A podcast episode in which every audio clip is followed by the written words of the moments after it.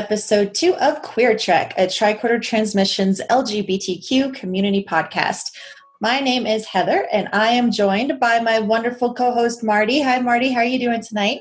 Hi, Heather. I'm doing well. Thank you. It's great to be back for another episode of Queer Trek. Um, since since episode one has launched, we've had nothing but but great, amazing, incredible feedback. Um, so I'm really excited to be recording another episode. How are you doing? I yeah, you know, following up with that, the feedback that we got made my heart super happy. Yeah. Um, and it just it felt really good to get so much positive feedback. That that's our goal is to to make people happy. Um, so keep it coming. Constructive criticism too. We're open to everything. Oh, yeah. Um, and remember, this is your show. So, on the heels of that, quickly, um, before we introduce our guest, I just want to go over what this show is. Uh, Queer Trek is an LGBTQ community empowered Star Trek podcast where topics come from listeners. So, that's you and your suggestions. Each show, Marty and I will be joined by guests from the LGBTQ community who will share their stories while discussing the subjects they choose within the scope of Star Trek's 52 year history. We'll have discussions ranging from personal stories, episode examinations, characters, and themes in Star Trek, all from a queer perspective. If you would like to submit a topic idea or you'd like to be a guest on Queer Trek, you can reach us by email at queertrek at the tricordertransmissions.com. On Twitter, we're at Queer Trek Pod, or you can use the submission form on our website at queertrek.thetricordertransmissions.com. We've gotten quite a few suggestions for topics and guests down the road, so keep them coming. Again, this is this podcast is all about you we we host it, but it's yours. Um, so we look forward to hearing from you. Uh, super quick, Marty, do you want to tell people about Patreon? Absolutely. Um, if you are enjoying this show or any of the other shows on the Tricorder Transmissions Network, we encourage you to uh, go visit our uh, Patreon page at patreon.com slash the Tricorder Transmissions. Um, this is a way that you can help support the show and the network for as little as $1 a month you can gain exclusive uh, access to unedited episodes, early release episodes, um, exclusive interviews, and even patron only chats that we do about once every other month or so. Um, the last one we did recently was a lot of fun. Um, so yeah, join join our Patreon at patreon.com slash the tricorder transmissions. I missed our last patron hangout and I'm super bummed about it. I always still like feel so envious. Like after I listen, y'all are like tweeting at each other. Yeah, it's such a great time, and I'm sitting here like, but I had to do this. I had uh, to uh-huh. go here. You'll get it's, to one of them. You'll get to. I, I, yeah, I've only made one so far. Uh, but yeah, so speaking of of patrons, one of our patrons, our first Queer Trek specific patron, is joining us tonight. Felicity, welcome to Queer Trek. We're so glad to have you here. Hi. Yay! So I'm just going to be super frank about why you're here. Um, we're in we're in a group together on the social media somewhere, and you made some comments about a couple Star Trek episodes in which the the subject of sex and gender pop up. And when I see something like that, that says to me we need to amplify your voice. Um, it's it's one thing to be in a group and say you know make a few comments and they were positive good comments. It's something else to be able to give you a platform to talk about those things. Um, so do you want to tell us a little bit about yourself i guess to start off with? Um, and we can kind of go into the comments that you made and go with the discussion from there Sure. Um, I am a 30 year old trans woman. I have only been transitioning for a couple years now. Actually, I'll be at my two year mark at the end of this month, October 2018. So, um, by some people's standards, I'm still uh, baby trans. Um, but is that um, a real term, baby trans? That is a real term. It okay. is more coined by trans women than trans men who okay. frequently try to avoid infantilization, yeah. whereas trans women try it tends to swing the opposite direction as a rebellion against their socialization as hypermasculine. Um, so it's it creates this sort of dichotomy. It's it's very um, it's hard uh, for for some people. Like um, mm-hmm. I I don't usually get in for the infantilization. Some people um, are super about that life though, um, and that's fine for them. Um, there's nothing wrong with that. Sorry to I got derailed here a little no, bit. No, no, you're um, fine.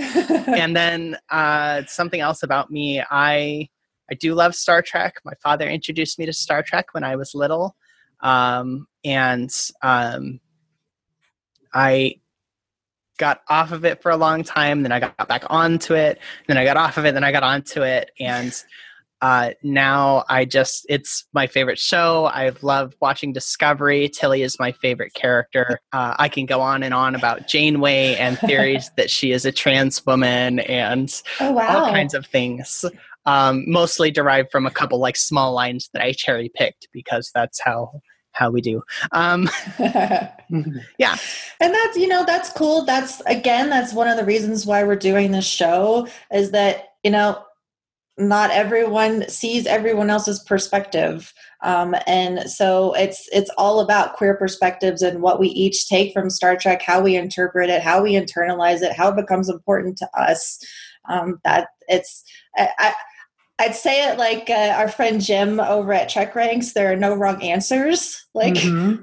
there's there's no wrong answers in how we live our lives. Um, this podcast and this community is about acceptance uh, and so we may have to have you back to talk about Janeway uh, and, and, those those quotes that you pull out more specifically. Um, I love so, it absolutely. yeah, I or, or, maybe it will come up tonight. I don't know. Um, so the comments that you made in the in the group that we're in, like I, I don't want to. I'm I'm not bringing you on just to retaliate what was done in another group or anything like that. Right. It's just that as you know, as we know, not everyone understand certain subjects from from all perspectives especially in the queer community right. and so some of the topics that that came up there was a, a general perhaps misunderstanding of what sex is what gender is and then how sex and gender uh, pertain to the trans community and how misinterpretations of them can really harm trans identity.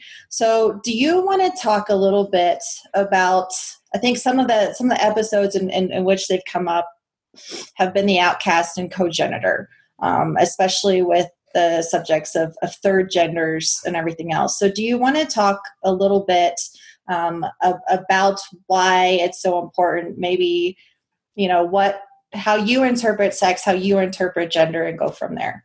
Okay. Um, so, sex and gender are um, typically used uh, colloquially, they're used interchangeably um, to describe the way in uh, one of the ways in which people uh, interact with the world through their identity. Um, oftentimes, this is linked to sexual activity as well because it is the most common means for heterosexual reproduction. Uh, and even homosexual reproduction is often identified using sex as the foundation for this. Gender is a lot larger and more complex of a topic. I couldn't hope to go into the whole thing here. Um, uh, and and I can only give you uh, my brief understanding of it um, from what I, I studied um, in school uh, as a gender and identities major, and also as my own personal experience as a trans woman. Um, gender is usually easily it's masculine and feminine. Uh, however, there's it's it's absolutely this gradient where you'll have women that present masculine but identify as female and men who present feminine and identify as male um, and everything in between. And all of these are okay and good.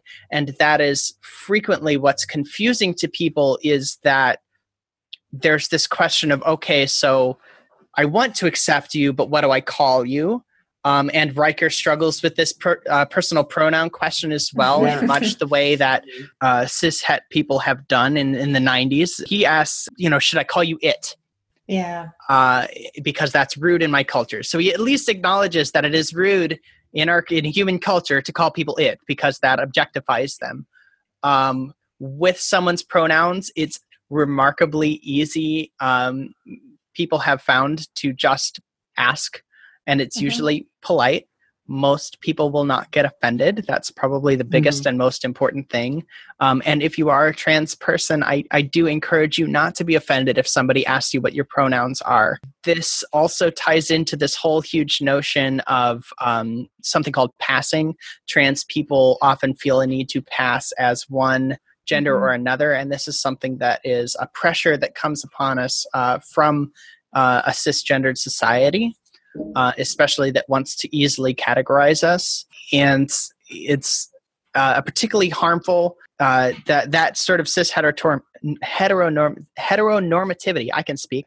Um, uh, is damaging to both trans people and cis people in uh, situations where uh, a cis person may not appear in a gender conforming way, uh, there are certainly women that identify as women that were assigned uh, female gender at birth that uh, they keep their hair short, they wear jeans, um, but they've been assaulted in women's restrooms. Mm-hmm. They've been denied access to the bus using their bus pass in certain places. I believe I read about it was Boston. And the same kind of thing happens to trans people as well. And so one of the things that I like to point out is that that that pressure to uh, pass as masculine or feminine to, to adhere to these gender norms is harmful to everybody. It is especially harmful to trans people, but it is harmful to everybody. That's a kind of a nutshell argument, I think.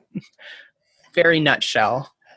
It's awesome. And we can expand upon it um, should we desire to. So I have, let's see, I delved into the interwebs to find some good resources for people. Um, and there is a website called genderspectrum.org, and it's all about um, understanding gender and, and connecting people and everything else. So they've got uh, a, a really great website. I don't want to break down the entire page here. Um, but they basically explain that you know people tend to use the term sex and gender interchangeably, as you just said, and that when there's a baby, it's either male or female. Although we also do have intersex people, so even in that, sex itself is not a binary thing. In in some cases, intersex people do tend to choose male or female. They may or may not have surgery to do so. But just alone in nature, sex is not binary. Biological sex is not always a binary thing. And I think that it's important to remind people about that. Um, Absolutely. Shout out to all those awesome non binary folks out there. Absolutely. Um, so then we have the subject of gender. And, and again, we we tend to want to define gender as male or female and as a social construct. Like it's something that we learn over time um, like a nature versus nurture type of thing. Mm-hmm. and i don't necessarily agree with that either um, but the gender spectrum website defines dimensions of gender and they talk about body and our experience in our own body how society genders bodies our identity, which is our internal sense of self, whether we feel that we're male, female, both, neither, you know, whatever. And that's something that I think is so important to help the world understand is that we don't have to fit into a definition of male or female. It's a spectrum, it's a kaleidoscope, like I said in our first episode. And so I, I hope that over time in the future. We don't see it in star trek's future uh, but in our own future that we make that that we will see a broader spectrum of acceptance um, of identity. And then the last dimension of gender the gender spectrum describes is expression. And that's just how we express ourselves and our gender to the world um, how our family perceives it how others interact with us and, and such. Um, and I, again i'm not going to read the whole website here but it gives a pretty good explanation and breakdown of those three dimensions and then talks about how gender is also different from sexual orientation and that our sexual orientation not the same thing as gender. And that's something else that gets confused a lot. Yeah. um, so i didn't know if either of you two had any um, comments or wanted to expand upon any of that. Really briefly i just want to say that none of that like anything that you just said was radical as a concept. Yep. None of it is. No, it, not at all. Yeah. Be treated like it. Yep. And I, it always fascinates me when people who sadly don't not that they even don't know people in the lgbtq plus community um, but they they they can't grasp or or under like even have a basic understanding um, it's it's difficult for me to understand that they don't understand if that makes sense because it's to to me it's just like yes it all makes sense. I don't know. I'm now i'm blabbering about stuff. Um, I think that makes a certain amount of sense, and there's there's certainly a lot of frustration, and I and I would wonder because um, I've only identified as queer for as long as I've identified as as a trans woman, mm-hmm. um, which is pretty late in my life. But I, I, wouldn't wonder that that's that's an experience that's common among many, um, yeah. if not all, queer people. Yeah, I mean, I haven't given Marty a chance to speak at all. that's okay. I mean, the only thing that I have to say about it regarding this the website and all that stuff is like this is this is all stuff that I've learned over time. Like I didn't, you know, when I came out, I had like transgender was not even on my radar at the time, mm-hmm. like, and I was a part of the community then. So it's only been recently that I've that I've started to to really uh, learn about it and understand it. I wanted to know more about what what they go through because I I personally don't understand that, but I want I want to understand. I think a lot of uh, a lot of the trouble, um, statistically, typically, uh, is shown to come from uh, this this uh, this concept of passing.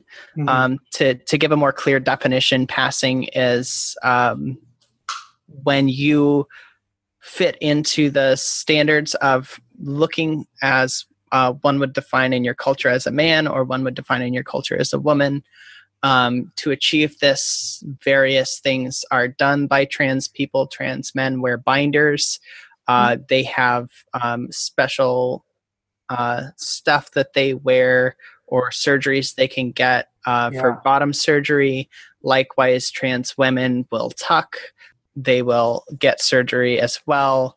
They uh, both tend to take hormones. Um, mm-hmm one of the frustrating things about testosterone is that it is much more potent mm-hmm. than estrogen as far mm. as the physical effects. Yeah. So a lot of trans men will take testosterone for a week and report that their voices dropped and they're getting little wispy whiskers and trans women will take estrogen for a week and report that they're a little bit weepier and that's about it.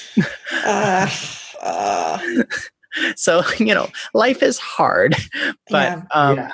but but ultimately um, the biggest uh, the biggest thing if you're questioning and you're not sure um, is you can usually try usually um, a lot of informed consent clinics will allow people to test hormones for uh, a week a month or so and uh, that lets you see how your body reacts to it, how you experience, how your experience changes.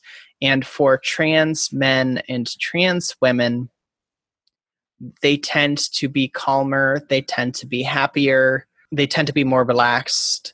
Uh, these are all things that uh, will typically happen on, uh, or for the hormones that align to a gender they identify with. Now, this covers if you are a trans woman or if you're a trans man uh, non-binary people may need specific medication depending on how they feel in their body. If their uh-huh. body naturally produces estrogen and they're fine with that then they'll just keep producing estrogen and they're not going to take anything else. They might you don't have to dress or appear a certain way to be non-binary.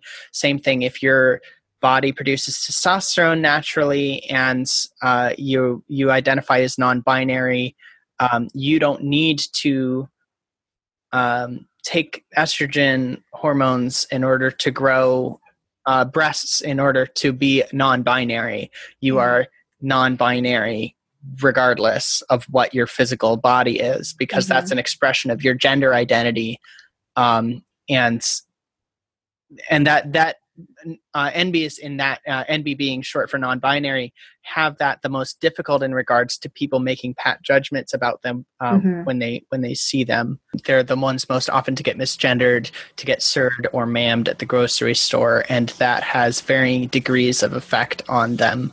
Um, some people aren't they don't mind that much. Some people it's a big deal. Yeah, um, I do just want to pull up so and you can give me your insight on on how you feel about i'm sure felicity you've seen the i don't know if i can put it up the little the the umbrella graphic with the yes yes okay excellent um and we'll we'll put okay. this in show notes so that everyone um, can see it but basically uh, you know, imagine a beautiful rainbow umbrella that says transgender. So, so transgender at this point um, because I think that a lot of um, cis people don't realize that transgender itself is not just a binary phrase. It doesn't just mean trans woman or trans man. Right. Um, so you have the big umbrella of, of transgender, and then below that you split into binary and non-binary. So of course, under binary, you've got trans man and trans woman. And then non binary, you have many, many things.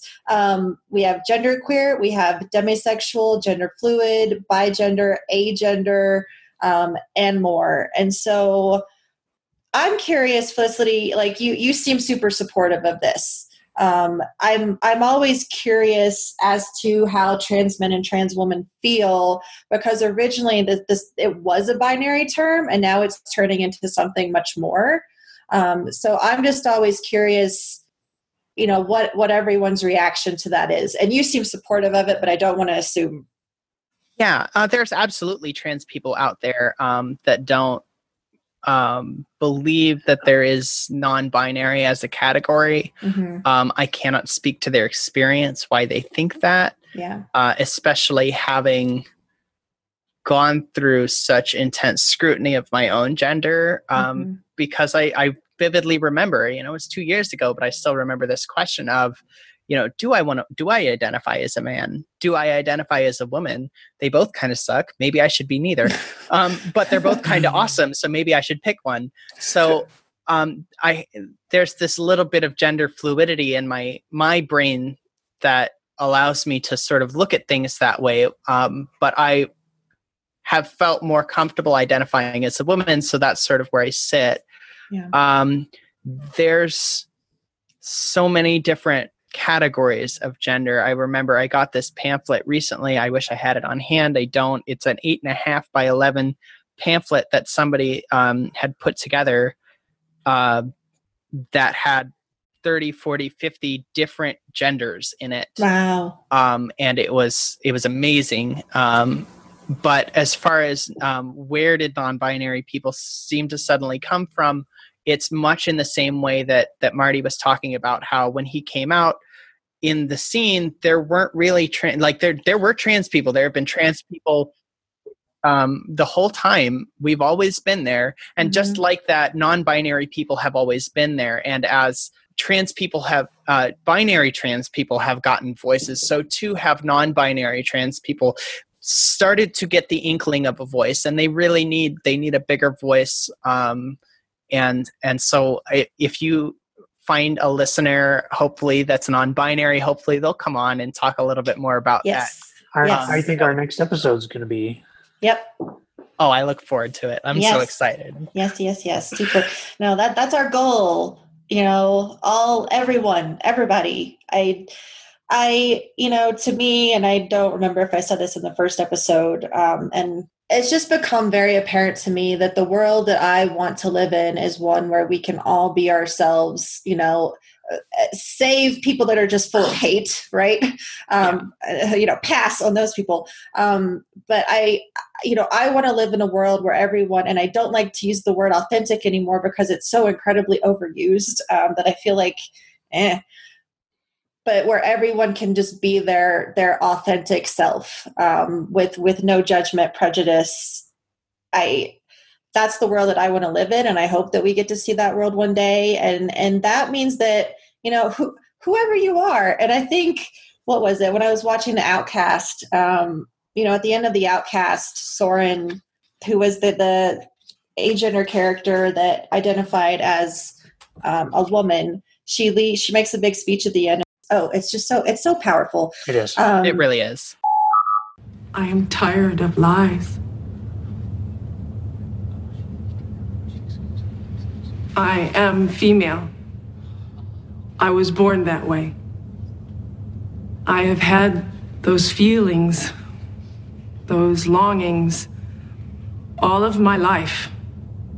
It is not unnatural. I am not sick because I feel this way. I do not need to be helped. I do not need to be cured. What I need, and what all of those who are like me need, is your understanding and your compassion. We have not injured you in any way. And yet we are scorned and attacked. And all because we are different. What we do is no different from what you do. We talk and laugh. We complain about work and we wonder about growing old. We talk about our families, and we worry about the future. And we cry with each other when things seem hopeless. All of the loving things that you do with each other, that is what we do. And for that, we are called misfits and deviants and criminals. What right do you have to punish us? What right do you have to change us? What makes you think you can dictate how people love each other?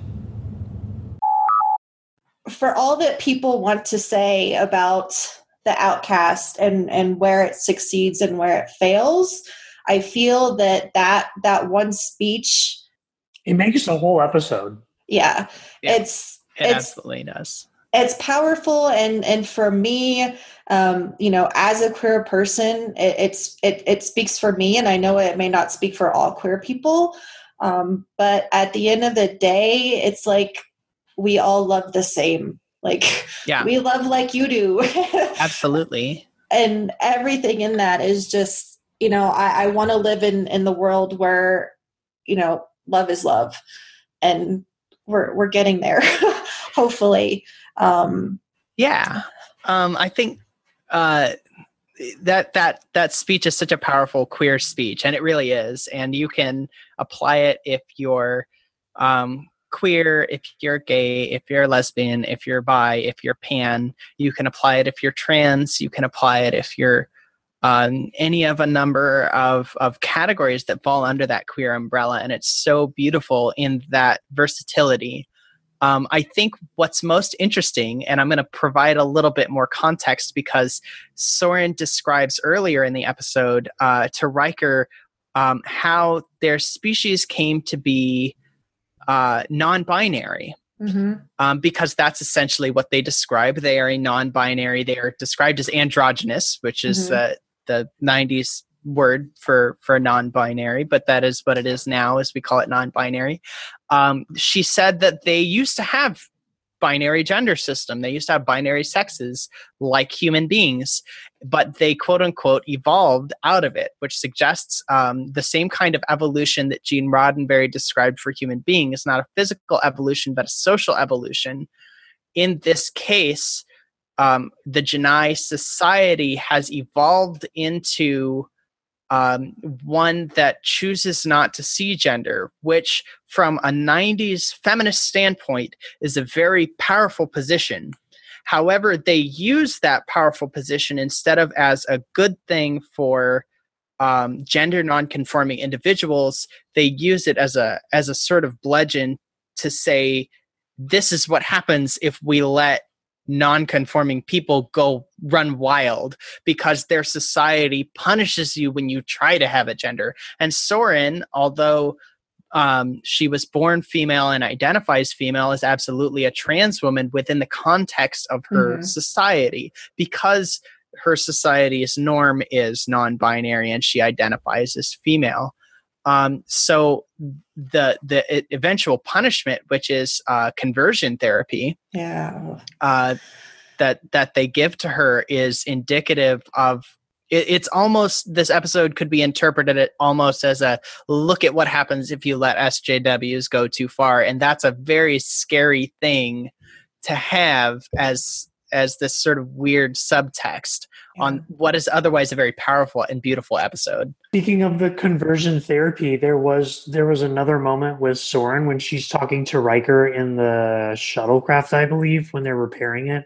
And she kind of has this like coming out moment to him mm-hmm. where she describes one of her friends from school who identified as male and how they took him away.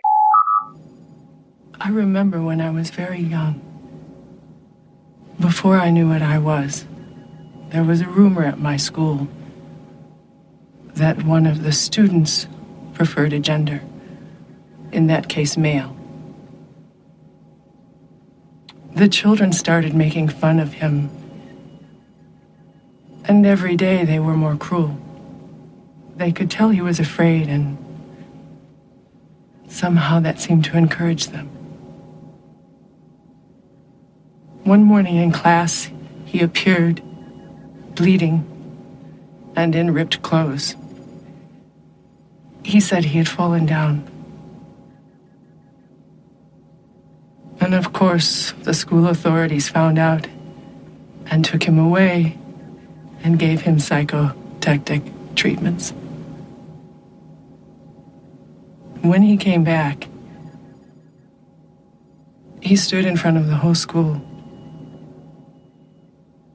and told us how happy he was now that he had been cured.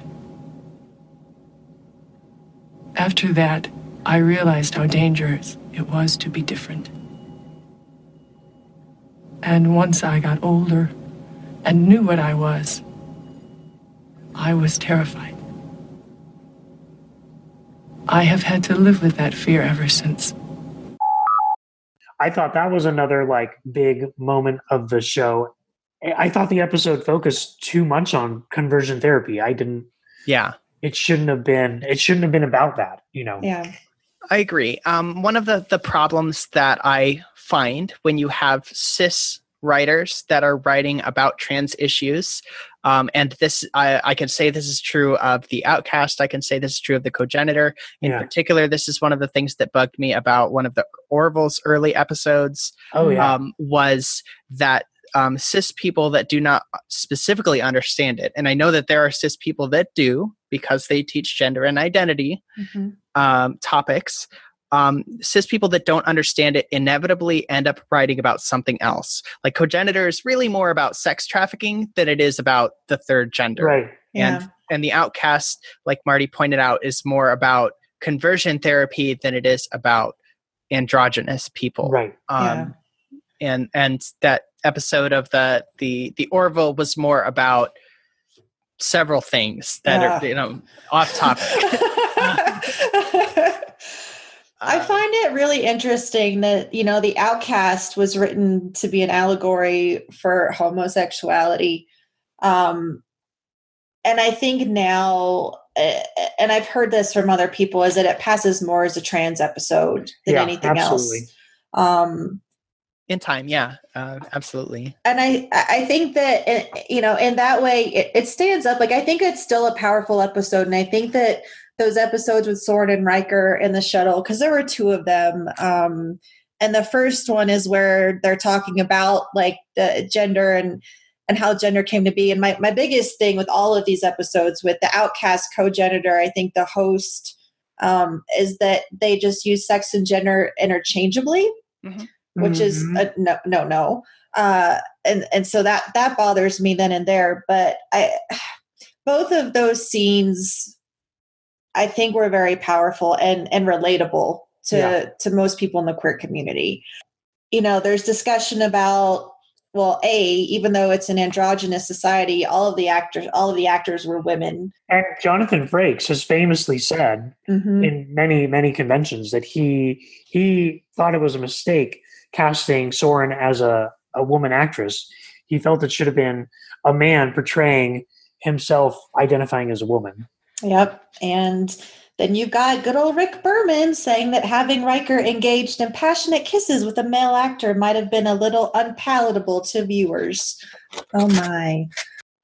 I don't think he understood Star Trek fans. He hasn't been reading the slash fiction that goes his way back. I seriously, seriously, uh, and you know, I Berman and Braga, you know, have, have and others, male writers in general, uh, for Star Trek have received a lot of criticism uh, because of this this lack up until Star Trek Discovery of true LGBTQ representation.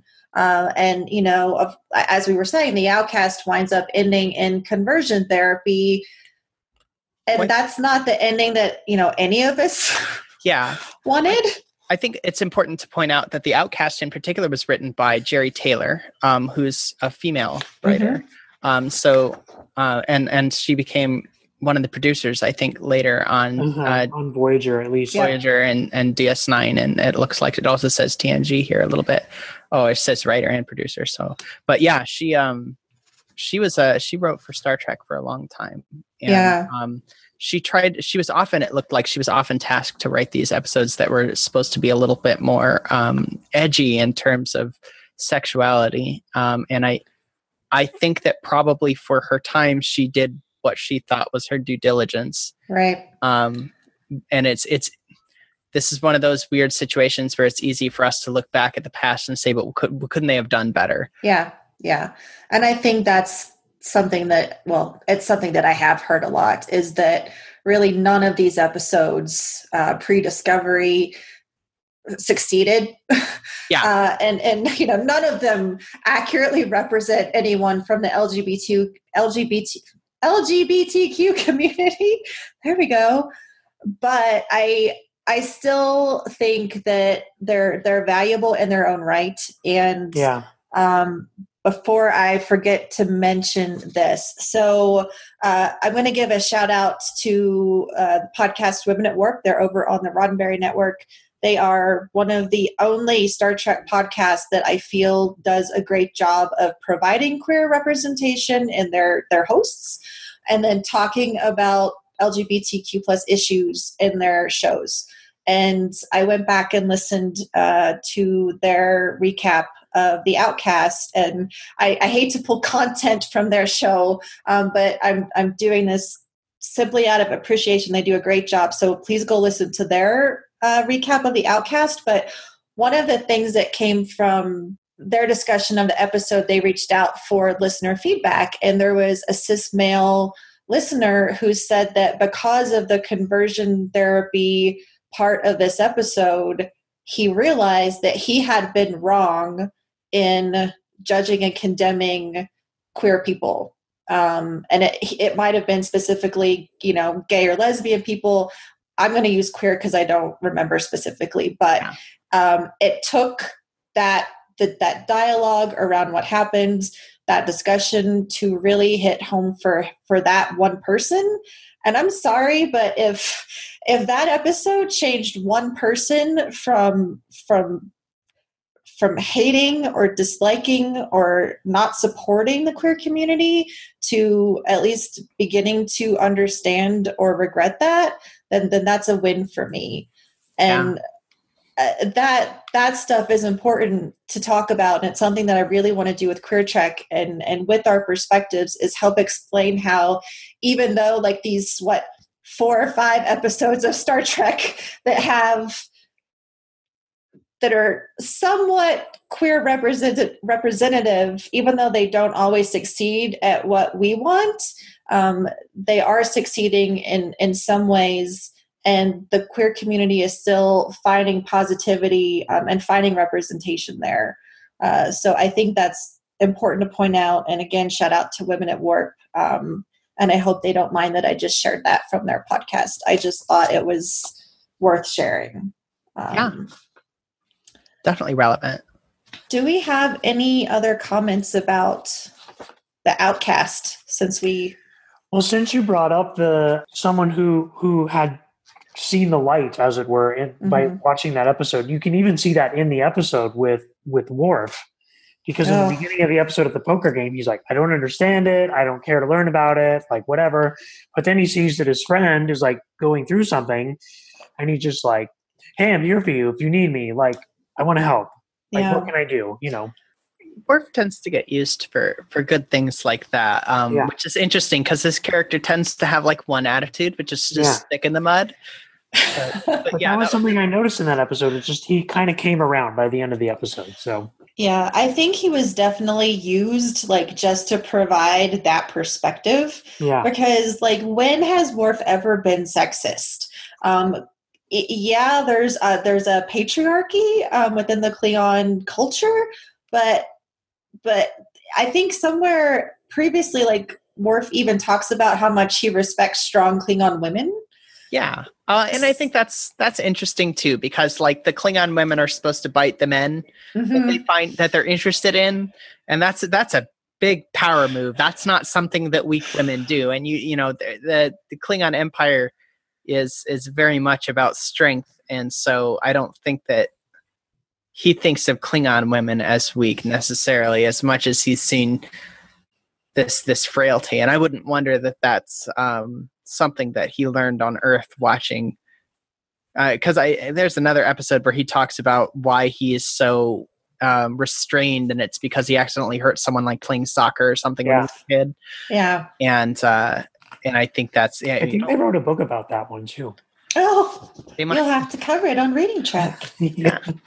so yeah, I oh Worf. I just it was just weird. It was a weird thing, um, but definitely again, I think that's just kind of where you you see the writers and shining through. And my thought, like when I when I see, you know, that if this this episode is written by Jeri Taylor, um, I still wind up seeing these male perspectives and male influences, and I wonder if sometimes in the writing room, even mm-hmm. uh, some of some of these things get lost. I know that at one point Riker was supposed to be asking um, oh Noor the the like the head J'naii person uh, how how is it that that Soren has no choice about her sexual orientation uh, and and that got cut I guess let's see Noor was explaining to Riker that the J'naii are by all measurements an enlightened race and Riker asked, then how is it that Soren has no choice, um, being so enlightened at that point? Yeah. Uh, would have been interesting to have Gene Roddenberry weigh in on interpretation here. I I think the only the final comment I have about this is after after Soren's speech, Noor goes back and is talking to Riker and and says, "You see, Commander, on this world, everyone wants to be normal." so painful. and I I just that's where the whole episode kind of crumbles. Yeah. Well, I mean, Riker at least comes back with "she is, she yeah. is normal," yeah, um, yeah. which is just the right answer. But that comes right after that big, powerful speech, mm-hmm. and um, and that's really it, it's sort of ultimately playing into the trope of like the tragic queer person yeah um especially because she's soren is queer coded um she has to die or uh the effective person a character of soren the female has to die yeah. in order to be dramatic enough for the episode in order to get people to change their minds they did the same thing to dr culber in discovery and it's yeah. infuriating yep um you you know if you're a writer out there, you don't need to kill your queer characters. You don't need to let them live. I'm like laughing, and it's not. It's not a. It's not that kind. You know. Yeah. It, it's a, it's a pretty consistent trope um, across all of the episodes. I've even eh. noticed it in the novels a couple times. Yeah, yeah. It came up in one of the Discovery novels, even uh, the um, uh, Dayton Ward novel. Yep, yep. And and you you talked to him about that, um, which was good. But you know, moving uh, the host, which we may or may not talk about here. Uh, you know, at at the end of the host, that's our first appearance of the Trill, and Dr. Crusher basically falls in love with Odan, who is the the host for the Trill, but she doesn't know. And Odan winds up in an accident and has they have to find another host for the Trill. And so he's in Riker for a little while. Again, we Rikers, like the star of everything. Um, but by the end of it, they get a new host. That new host is a woman. And as we said earlier, at that point, um, or maybe not as as we said in in the the pre discussion that uh, you know Crusher uh, she's she's not attracted to that woman and again there's this there's this tragic end because they can't be together even though there's a discussion and a confession that dr crusher loves odan loves the the personality not necessarily the physical body but they can't be together. And then the same thing happens in Rejoined. Um, with Dax and Lenara Khan. Again, they can't be together. And sure, someone could argue that that's just a function of, of episodic Star Trek, and that even though DS9 was largely serialized, we can't have those, you know, the continuity, have those characters come back. But it's it's pretty much everywhere, even in Cogenitor, where at the end she commits suicide.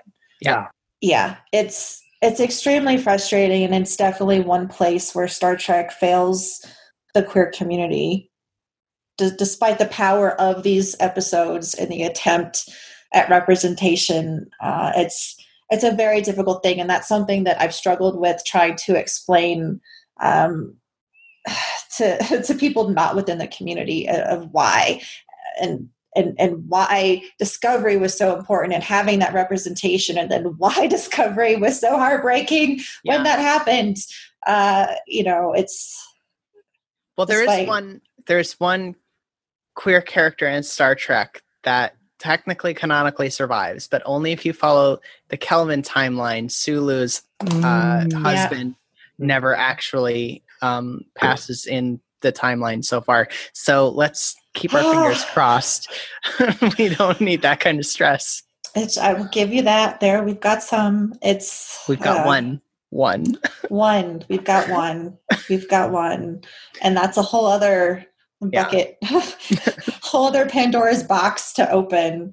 Um, okay, so I'm with Cogenitor. Uh, I don't know what what was your what are your thoughts on that episode since it's one that, that has come up before. Cogenitor is an episode where uh, largely featuring the A plot is about uh, Charles Tucker the third trip um, discovering uh, his a this this ongoing in the inner workings of uh, a species that in order to reproduce requires a third uh, person a cogenitor. Um, the cogenitor is androgynous uh, it is a non-binary person, uh, the cogenitors make up approximately 3% of the, uh, I think they were called Vissian. Yeah, Vissian? Of the Vissian population. Cogenitors are such a small percentage, um, it is justified, uh, the, the culture justifies using them um, in as uh, sex slaves to pass them around to families that wish to reproduce. And these uh, cogenitors do literally nothing else. Yep. They're just there for copulation. Um, and so Trip gets in trouble when he tries to teach a cogenitor to read, and the cogenitor uh, names uh, themselves. They for, they never identify specifically as a gender, although mm-hmm. um, again, the cis het characters in the show have difficulty naming uh, a non-binary character uh, i think this is such a terrific failure in writing because for a long long time much longer than we've identified non-binary people they and them have always been mm-hmm. neutral terms for people who we didn't yeah. know the sex of but characters in star trek pretend like that's not a thing that has ever been a thing yeah. and Um, so it's so it's just from a writing standpoint that seems like such a major failure to me mm-hmm. that you mm-hmm. have this you can't i mean anyway uh, now that um, comes up in it's in the outcast too where yeah. it's like they refer to them as an it and yeah. you know at least there's an attempt eventually i think trip starts to refer to the cogenitor as a she yes. but like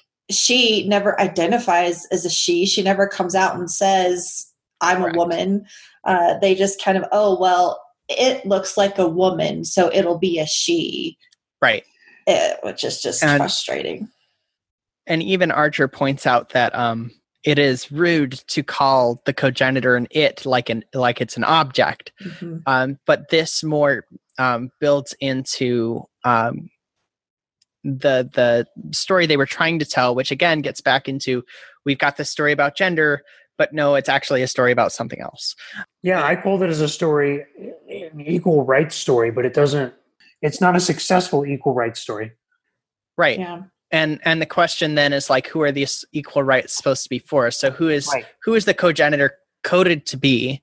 Um, which is the important part of the philosophy of of the Star Trek episode mm-hmm. because there's certainly the philosophy the the philosophy question of do we have the right to interfere with these species when they uh, appear to be treating someone unethically and I'd have to say that in this particular case it was kind of ridiculous for Archer to hold yeah. uh, Trip so responsible for pointing out that they've got this major societal flaw because if you have 3% of your population and I remember somebody did the math on this that it was a crazy large number of people, uh, a few million people at least, not mm-hmm. doing anything. Yeah. Uh, but sitting and eating and just sitting and sleeping and waiting to procreate, that is a massive amount of culture and production and just all the things that an individual sentient being can do lost. Yeah. Three, four, five 12 million people. That's huge. Yeah. And massively inefficient, especially for people that are supposed to be as as efficient as the the Vissians. It really um, makes me question, even though they're not humans, their their mental health. Yeah, right. I like there's there's no discussion there. It's like this was to me, and I don't know that I pulled up notes for it um, or the wiki or anything. I thought I had, uh, but it's like it's an attempt to do something that that very very much very much fails as you said. And aside from from these basic things it's just like these people would go they'd go crazy. Like what, just sitting in a room and barely interacting with other beings like they're they would not be mentally healthy um, especially and, because know, it was proven that they're just as intelligent as everyone right, around them. Right. Yeah. I just you know that gets you know that that's that's not something that comes up. We're gonna we're gonna make sure to talk about you know how not all species are defined by two sexes and yeah, uh, you're absolutely right. Um, in fact, the cogenitor displays signs of um, not being emotionally healthy uh, mm-hmm. uh, when um, Trip tries to teach them how to read, their first reaction was, "No, I'm not allowed to read," yeah. um, and and so they they frequently um, they're they're almost like a child. Yes, in, in that they they know what's wrong, and uh, they even say it when Trip brings them onto the the Enterprise. Um, Trip says, "You know, are you?" Uh, I think, in fact, um, they ask uh, the cogenitor asks, you know, will you get in trouble for me being here? And he says they'll get angry, but I won't get in trouble. And the cogenitor says, well, I will get in trouble, but yeah. I don't want to leave. It's, eh, that's very much like what a five year old would say if they knew they were right. doing something wrong. Mm-hmm. And the another problem with that is that's also on Trip's side of things. That's really creepy uh, because that's that's grooming behavior for yeah. for um, for their power dynamic. Yeah. And there was absolutely sexual tension there. And I think they tried to distract from that by giving Reed this um, go nowhere yeah. plot. Yeah. I hated that. that was. I hated so, that. So just so unnecessary. It's the same thing as the outcast. Like had they spent a little more time developing the story, like you could have gotten gotten rid of the the C plot and the B plot in this in this episode, and and formed it into this this great episode. Uh, but they didn't. They just it was. I mean, I hate to like trash a Star Trek episode, you know, on our yeah positive, I, positive podcast, but it's you know it's still, not it's, it's a good episode, episode that lends well to the to the community. I think it's I think it's a a, a good episode, but it just failed. It to has good moments. Yes, it does. I really like the moment where they had just watched the day the Earth stood still, yes. and uh, Trip Trip like explains why humans had a hard time like trusting things and like they they would fight against things they didn't understand. Like I thought that moment was really good. I thought although unnecessary, I really like the ending when when he gets scolded for for doing, you know, essentially violating another culture. You want to see me, Captain? I was just told that the Vissian cogenitor died. What? How? Suicide trip.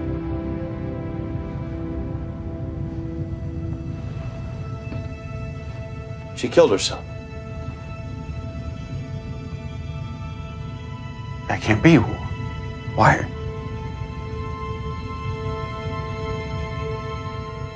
It's my fault. I'm responsible. You're damn right you are.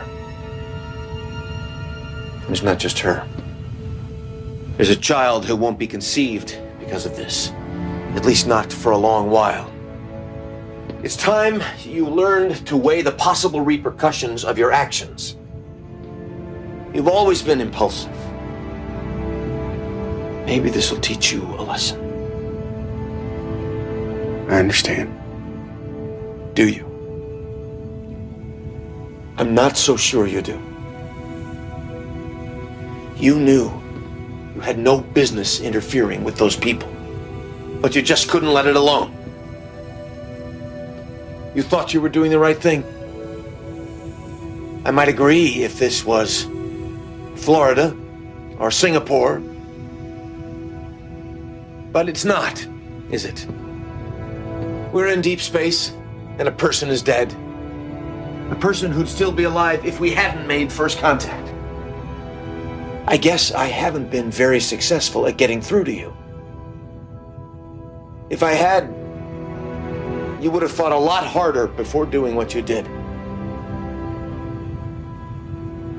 You're not responsible. Dismissed.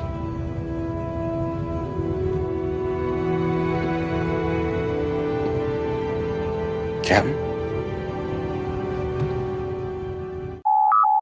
But then that brings up a larger question, um, which both episodes don't address, is that is it right to accept a cultural belief that's different from your own, even if it feels fundamentally wrong? Right. And there's certainly like that is a huge anthropological question because there are things that we, you know, in our culture largely don't accept, like, you know, shrunken heads, for example. We don't mm-hmm. accept that. And we don't accept it from other cultures either. so we we encourage other cultures to sort of curtail this no matter where it fits into their culture because we believe that there's these ethics that supersede uh, the ones that say that you should just let, let people right let people be which is then a double-edged sword in and, in and of itself. Right. Um, that gets used definitely against the queer community as was demonstrated in the outcast. Uh, because the you know here were people that were convinced they were doing what was right for their people, and um, whereas the I think I think the, the the biggest failure in Cogenitor was when Archer met with the uh, near the end when Archer met with the captain and the family that had been given the cogenitor after the cogenitor had asked for co- asylum. Um, there was no reason why the family should have been there mm-hmm. because they would have been far too emotionally charged to yeah. have a rational discussion because clearly the two captains were still amicable and they still wanted to have a fair discussion of it mm-hmm. but instead we just got the the the couple making accusations uh really clumsily written accusations uh, oh, yeah. at Archer yeah, we never, and I mean, we never get the science of how, like, why the cogenitor is relevant to begin with, which is they try, and then Trip is like, no, I don't want to know. Um, I would have liked to have known just to maybe better understand everything. Yeah. But I think it's reflective. Like, if you go look at the Star Trek wiki, um, uh, you know, the, the outcast and the host both have notes talking about LGBTQ representation or you know, homosexuality and representation. Cogenitor has nothing. Like Cogenitor has no notes about that. It has no notes about gender, gender representation, and uh, you know, obviously, what was this 90, 92 when Cogenitor came out? The oh, Outcast Cogenitor. was 92. Cogenitor okay. was almost 10 years later. Oh, 10 years. Okay, so wow, that's even yeah. So, okay, sure. At that point, we, we weren't talking about gender in ways that we are now you know right. they're not not at this level anyway not with this visibility so i understand especially with writers who and i'm not going to assume i don't know the identities of all these writers um, yeah. i don't i don't i don't know them personally but I I think it's maybe safe to come to the assumption that uh, you know they this was an idea they were playing around with without really knowing anything about it. They're like, let's just put a third gender in there and meanwhile they're they're we already like when we talk about intersex people two spirit people like we already have people that don't conform to to binary to you know binary sex or binary gender. Right. So they didn't do any research. They didn't talk to any of those people and they didn't really go anywhere with this. I think and i've not heard many people talk about this episode um, in terms of sex trafficking. So i i really i I like that. I like that you brought that up because I do think that that's a different way to talk about this episode instead of an emphasis on sex and gender. You'd think at this point in the future, again with they and them even having been yeah. around forever that that this this would be a non-issue this they would know like yeah especially T'Pol because she's a vulcan and vulcans are these super enlightened people yeah like in the whole episode shutting trip down when she should be the the one person on the ship who actually supports what he's he's trying to do T'Pol was the yeah. one that said, "Why do you call it her?"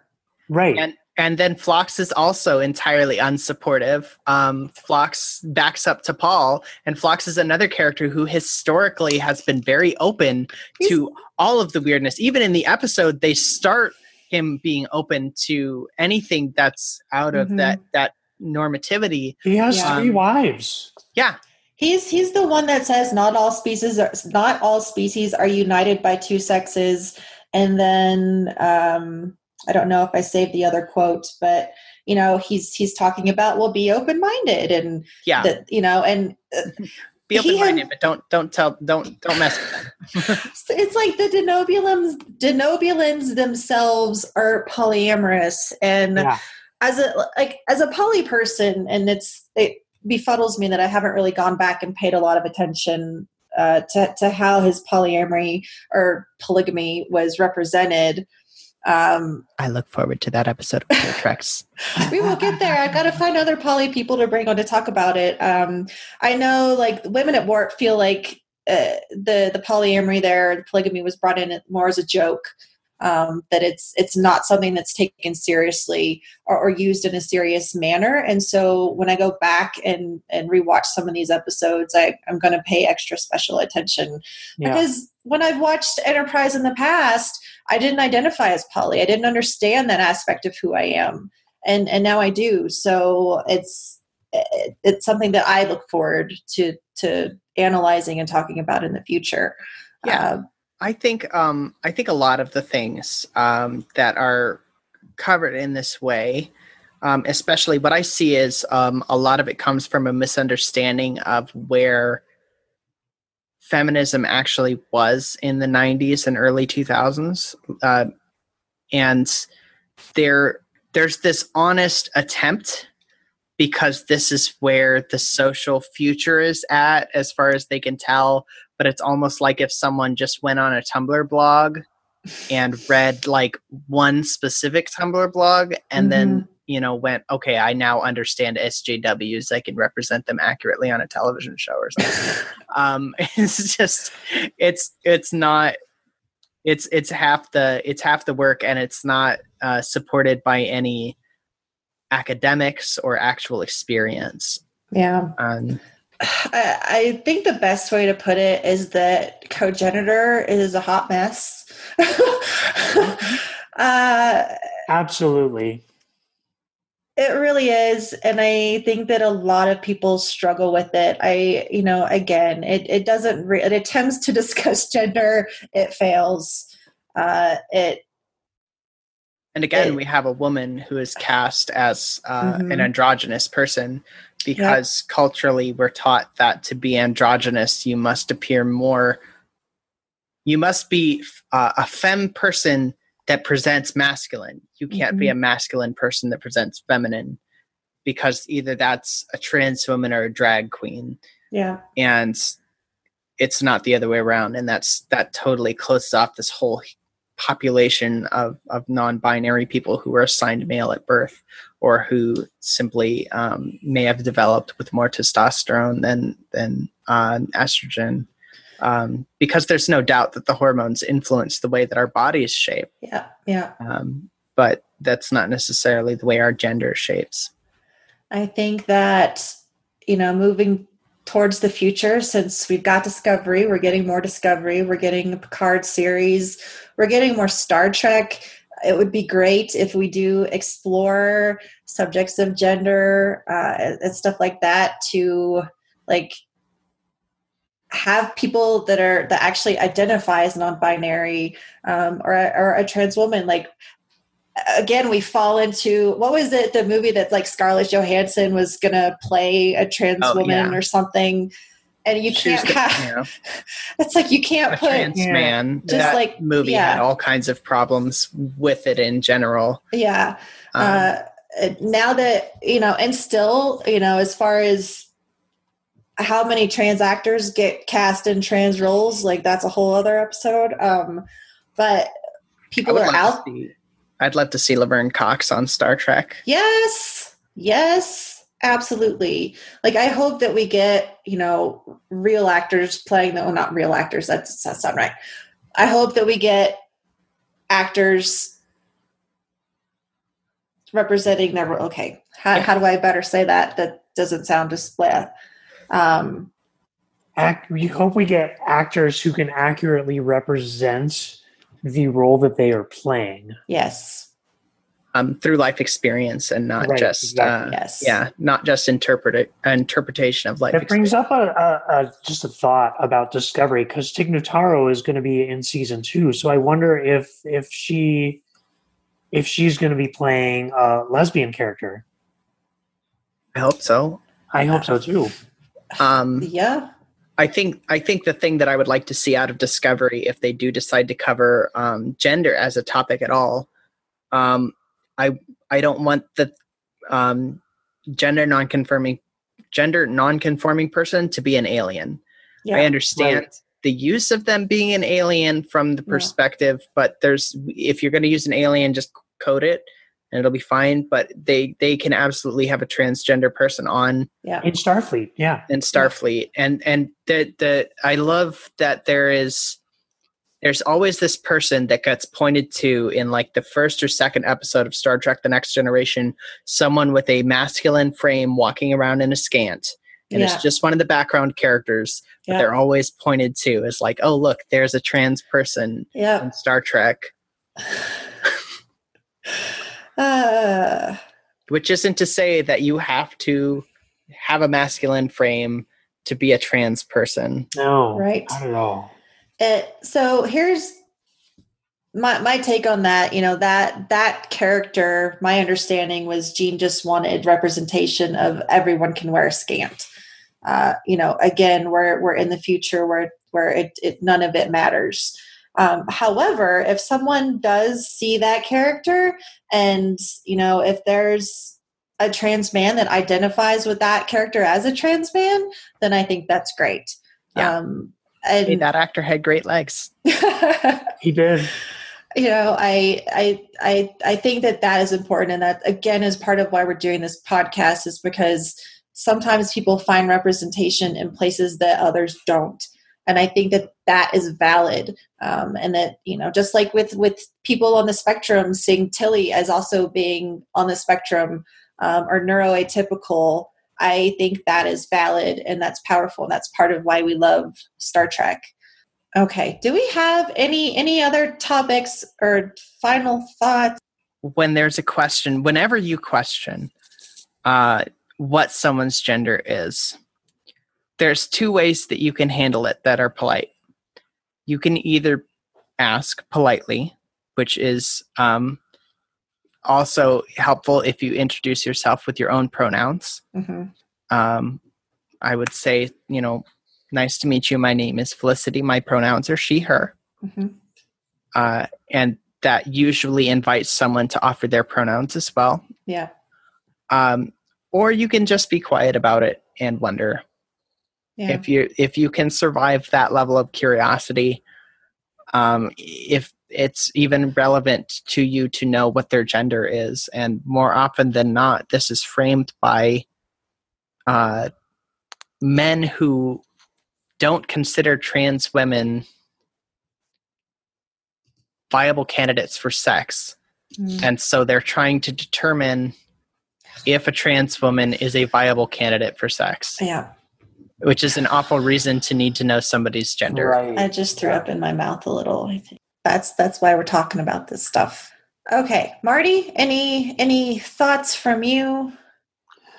I mean, I just hope that one day we get the everybody gets the representation that that they de- deserve in Star Trek. You know, whether whether it be like a whole storyline or just just a character who has like one scene. I mean, anything at this point would be better than what we've gotten so far. Yeah. Um, so. Yeah. Yeah. We need some some positive, happy yeah. endings for the queer folk and um, Star Trek. and I mean, and I think if if Discovery ever gets like back to kind of these maybe one-off episodes in between the larger storyline, like you know Enterprise season three did, then maybe we can get get these kind of stories told. I think there's room for that. Um, I think that uh, Magic to Make the Sanest Man Go Mad is a good example of a, a right. standalone story within yeah. the greater within the context. Yeah. yeah. yeah. And, and I think I they're working towards that too. I think they've, they've said they're trying to work towards that. So, yeah. Yeah.